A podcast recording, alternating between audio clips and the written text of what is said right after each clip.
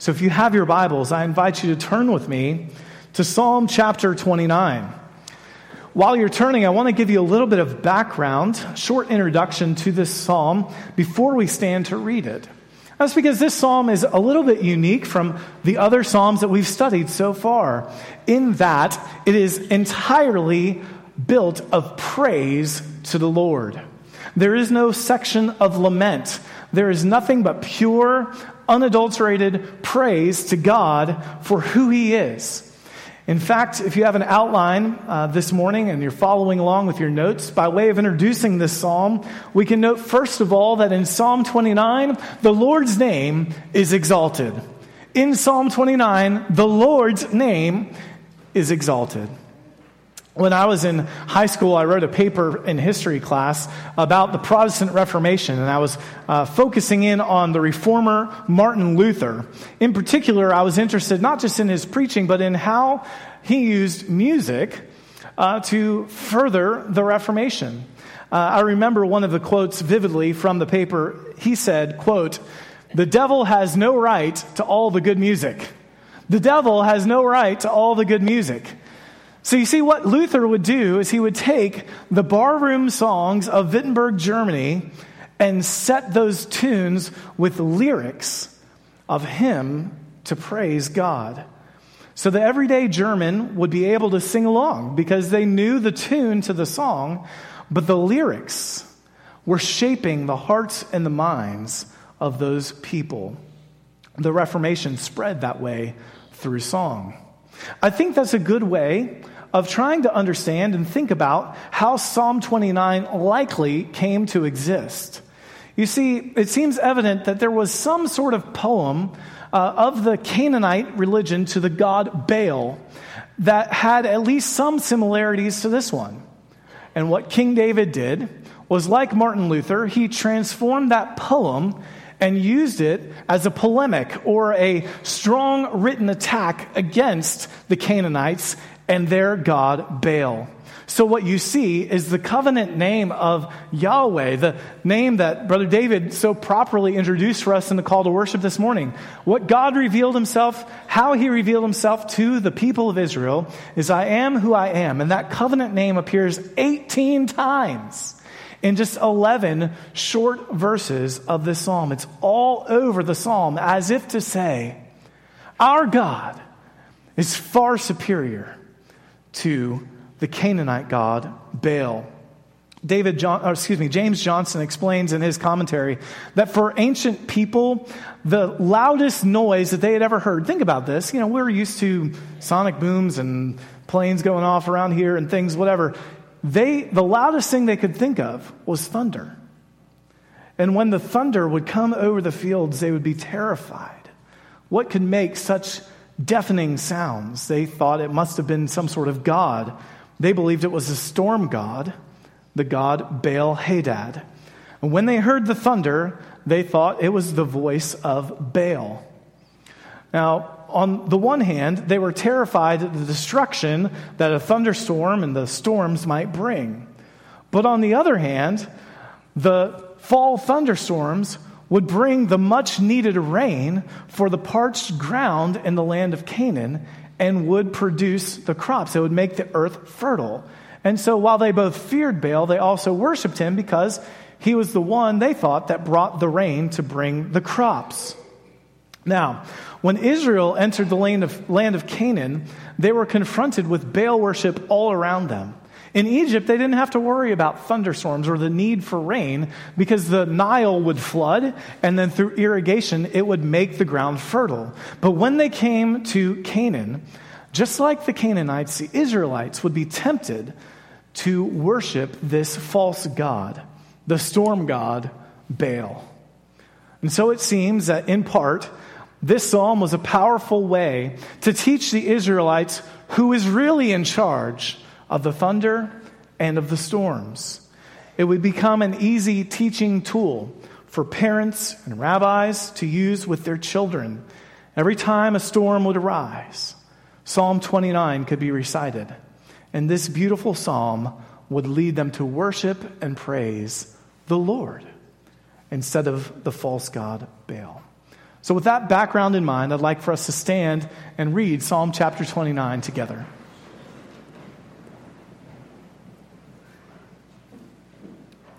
A Psalm of David. Ascribe to the Lord, O heavenly beings, ascribe to the Lord glory and strength. Ascribe to the Lord the glory due his name. Worship the Lord in the splendor of his holiness. The voice of the Lord is over the waters. The God of glory thunders. The Lord over many waters. The voice of the Lord is powerful. The voice of the Lord is full of majesty. The voice of the Lord breaks the cedars. The Lord breaks the cedars of Lebanon. He makes Lebanon to skip like a calf and Sirion like a young wild ox. The voice of the Lord flashes forth flames of fire. The voice of the Lord shakes the wilderness. The Lord shakes the wilderness of Kadesh. The voice of the Lord makes the deer give birth and strips the forest bare, and in his temple all cry, glory. The Lord sits enthroned over the flood. The Lord sits enthroned as king forever. May the Lord give strength to his people. May the Lord bless his people with peace.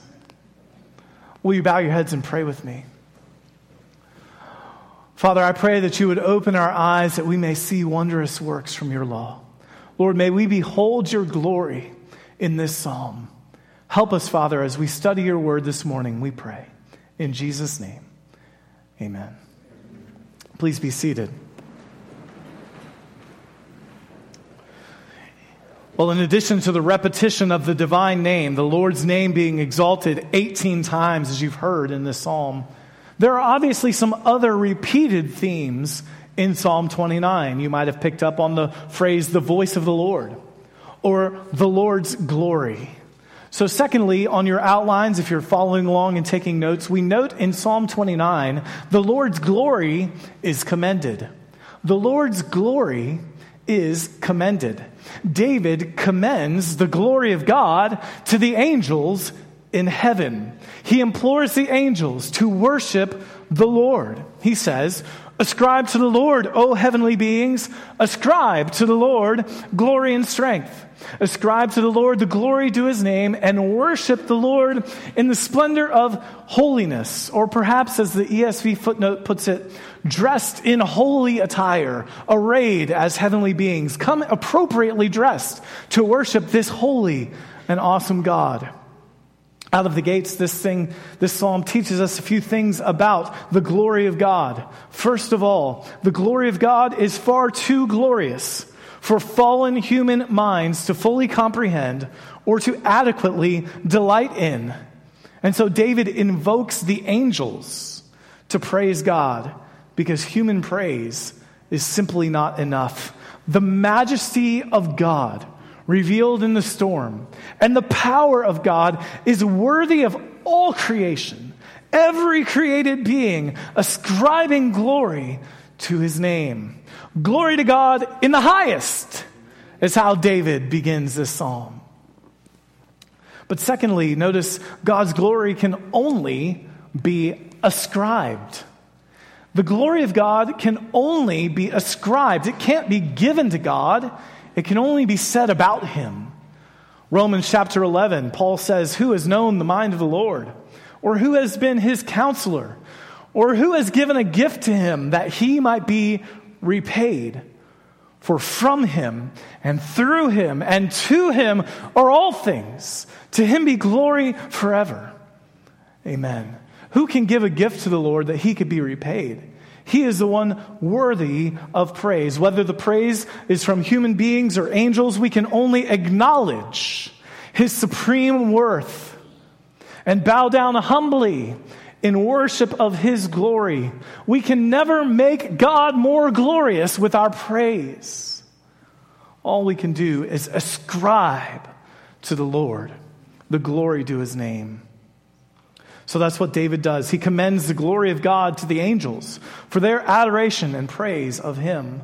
But then note, in addition to commending the Lord's glory, we see in verses 3 through 9 of Psalm 29, the Lord's voice is described.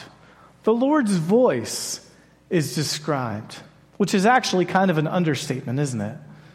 It's repeatedly described over and over again. It's described 7 times.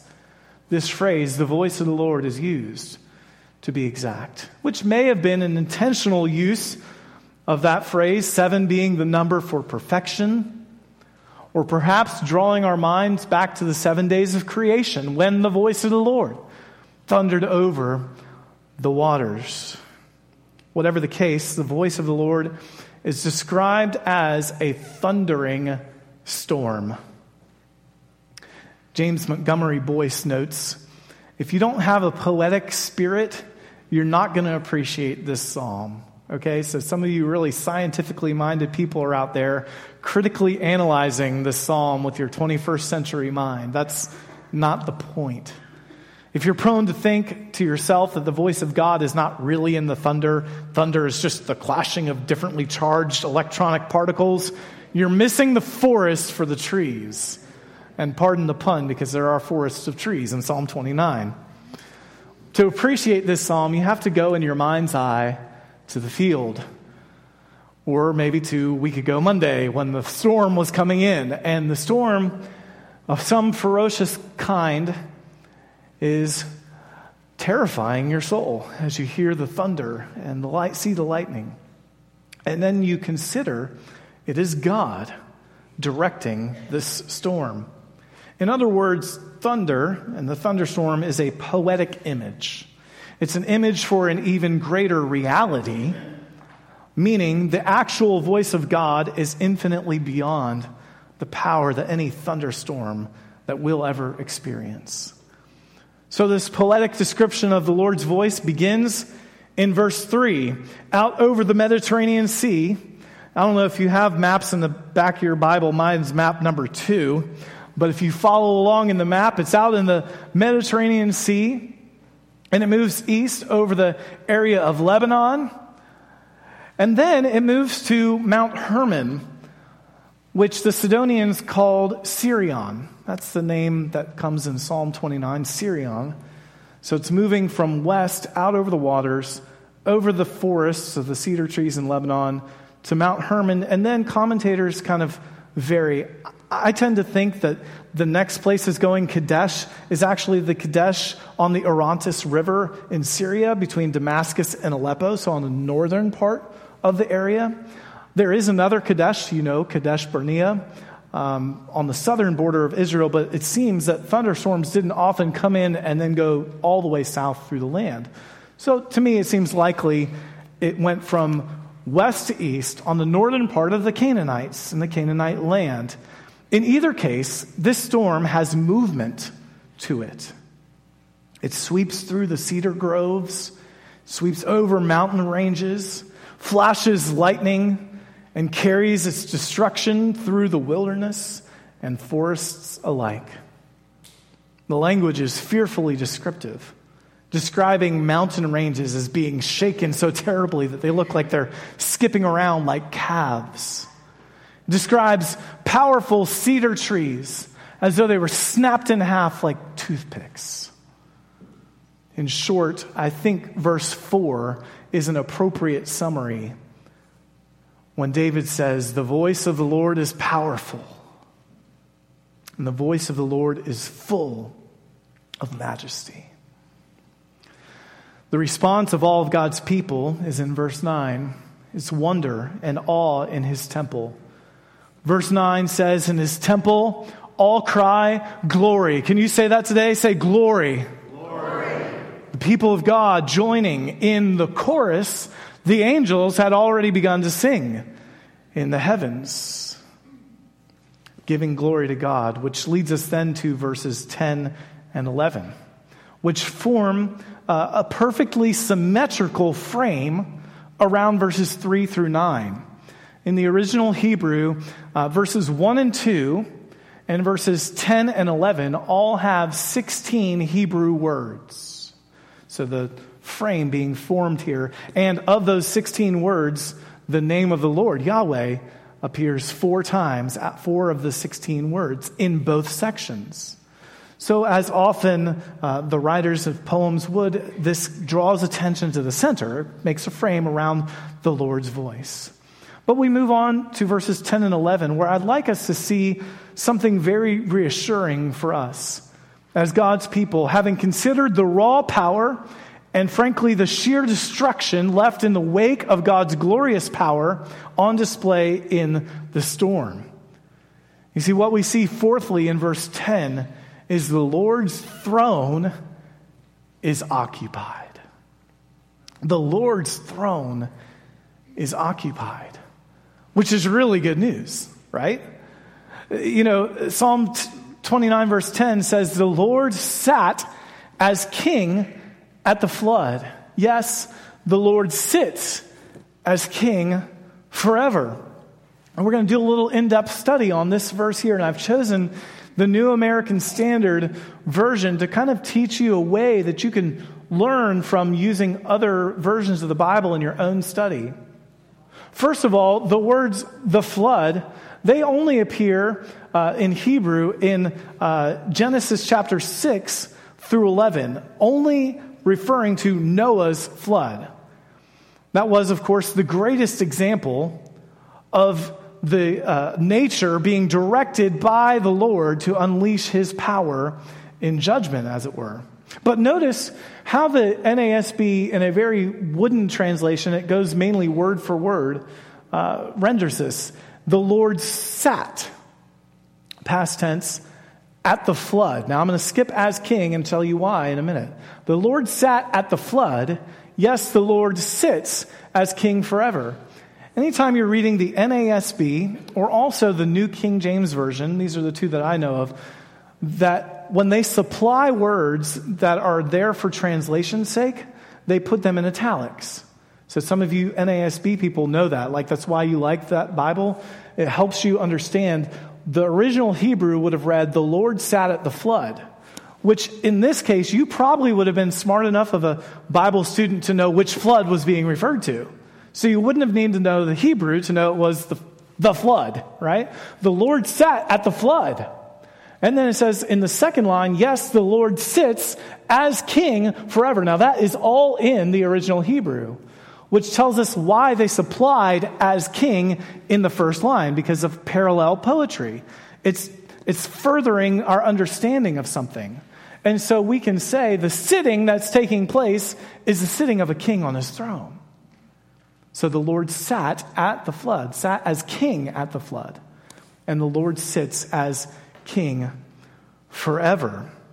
Now, I do all of this to show, again, how you can use your own English Bible. Maybe get another translation and lay it side by side in your own Bible study. But back to the main point of the verse, which is simply God is not wielding unthinkable power indiscriminately or purposelessly.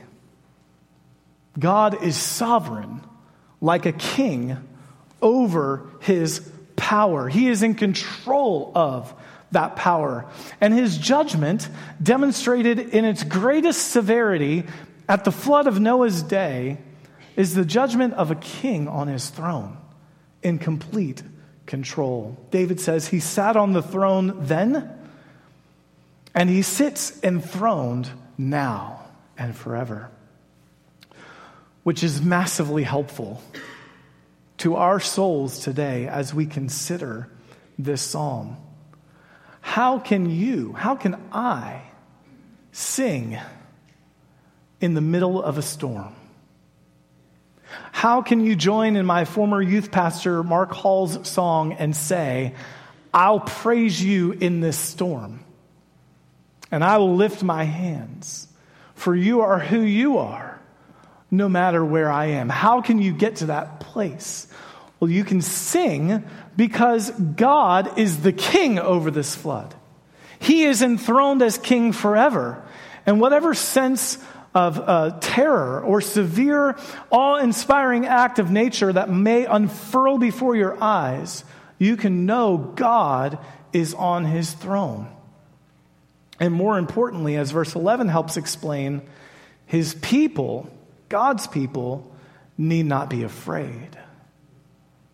Why is that? Well, read verse 11. May the Lord give strength to his people.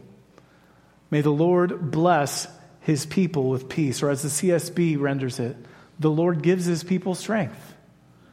And the Lord blesses his people with peace.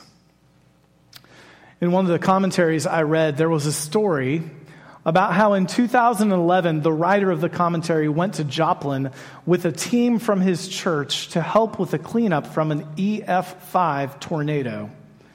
They worked on a house that had been ripped in half.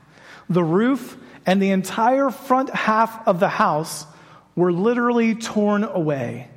The ceilings, the front walls, the living room were completely gone, along with the wall to the kitchen. So standing on the street, you could look into the house all the way to the back to the kitchen and see the back wall of the house, all of that exposed to the sky after this powerful storm. And as he describes it, there was one shelf on one of the walls that was still standing, one shelf. That shelf had the wife's small collection of glass hummingbirds on the shelf. And when the family came to see the wreckage the next day, those little birds hadn't moved an inch. Winds raging 200 miles an hour had torn off the whole front of the house, but somehow the storm did not touch those fragile glass hummingbirds. And the takeaway is obvious. God may rage in judgment like a storm, but he leaves his fragile people untouched.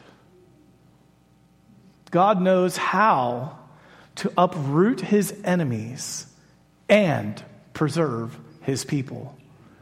2 Peter chapter 2, verse 9. The Lord knows how to rescue the godly from trials and to keep the unrighteous under punishment until the day of judgment. What a powerful reminder for us today as we think of the flood, we think of God's provision for his people, and we think of this psalm. Which leads me to my fifth and final point, which is really kind of an application from all of this psalm, particularly in verse 11, and that is the Lord's people are blessed. The Lord's people are blessed. It has been noted about this psalm that its beginning is glory to God in the highest, and its ending is, and on earth, peace with those with whom he is pleased. Isn't that interesting? Are you thinking of Luke chapter 2 and 14, where the angels announce to the shepherds the Messiah's birth, and we read, glory to God in the highest, and on earth peace among those with whom he is pleased, his people. I want to ask you, friends, today, everyone within the sound of my voice, is the Lord pleased with you? Is the Lord pleased with you? Will you find the voice of God to be ultimately like the terror of a severe and destructive storm? Or will you be blessed with strength and with peace amongst God's people? The Bible says his voice goes out to all the earth, and his words go to the end of the world. There is no speech or language, the psalmist wrote, where his voice is not heard. God has written the nature of his eternal and thunderously powerful existence all across the stars of the sky. He has made known the terrifying power of his majesty in nature and this extraordinarily vast creation.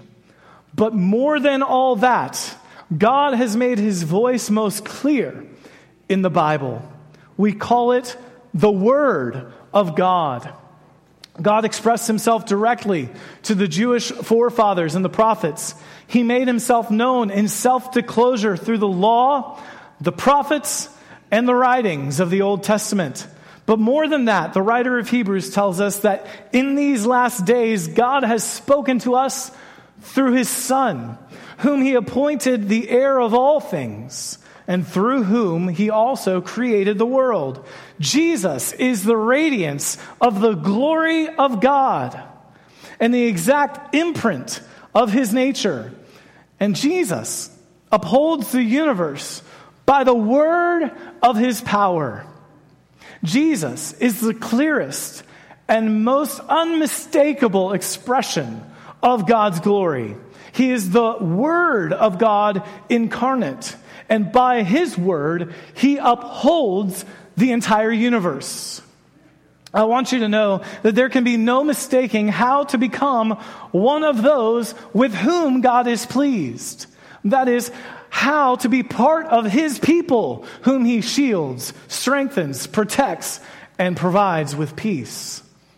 John's gospel says it most clearly when it describes Jesus' coming to this earth. In the first chapter of John, the writer says, he came, that is, Jesus came to his own, and his own people did not receive him. That means, in a broad and general sense, ethnically Jewish people did not receive the promised Messiah of the Old Testament. There were some, of course, who did, his disciples and many others, but it was a relatively small amount that received him as the revealed Messiah to come of the Old Testament. So John says he came to his own and his own people did not receive him, but here's the good news. But to all who did receive him, who believed in his name, he gave the right to become children of God, who are born not of blood, nor of the will of the flesh, nor of the will of man, but of God. Listen, it wasn't about being born Jewish. Paul makes that very clear that it never really was. It was about being circumcised in the heart by the Spirit. Read Romans chapter 2. Being a Christian, hear me, does not happen because your parents are Christians. Being a Christian doesn't happen because you try harder to be good. Being a Christian is a gift of God to be received by faith through believing in Jesus Christ and his sacrificial death on the cross, his burial, and his resurrection from the dead, as Romans 4:25 says, for your justification. Amen. John continues in verse 14 of chapter 1, and the Word became flesh and dwelt among us, and we have seen his glory. Glory is of the only Son from the Father, full of grace and truth. And so I ask you today, will you behold the glory of the Lord in the face of Jesus Christ, the Savior, and his shed blood on the cross? Because we've been studying Psalm 29 today, we've paused to consider things like the Lord's name, the Lord's glory, the Lord's voice, the Lord's enthronement, and the Lord's people. And I'm here to tell you today, without the slightest bit of hesitation, all of those are bound up in and displayed most prominently to us by Jesus. All of them. So I invite you, receive Jesus today. Behold with us, other believers in this room, the glory of God in Jesus Christ, our Lord. That is my invitation to you from this psalm. And if you're already a believer, the response to today's message is really quite simply this: behold the glory of God in Jesus Christ, our Lord. The response to a psalm like this is worship, ascribing to the Lord the glory that is due his name. Let heaven and nature sing. Let us join the chorus. Glory to God. So I'm going to pray very briefly, and then I want us all to sing as though we've never sung before. If you're here today and you wish to repent of your sins and place your trust in Jesus, when we start to sing, Brother Wayne Hetrick is going to be down front, and I don't want you to wait for the second note. I want you to come and put your faith and trust in him today. You can come and speak with one of our elders or pray down front. But I want all of us to respond in worship as we behold our God. Will you pray with me? Heavenly Father, we ascribe to you the glory that is due your name. Father, we could never cease to sing praise. The angels repeatedly singing the song, Holy, Holy, Holy is the Lord God Almighty. Father, we want to join in the songs of heaven. We want to join and give glory to the one to whom it is due. Father, you've revealed yourself in creation. You've made yourself known to all people. And your power is manifest and seen in a small way in the thundering and lightning of a storm. Lord, it's a power to judge. But Father, even in the storm, you are king. You are enthroned. You are sovereign over your people. And the psalmist says, may the Lord bless his people. May the Lord give strength to his people and bless them with peace. Father, we long for you. We love you and we praise you for sending us Jesus, who is the express image of the glory of God. And we pray in his name. Amen.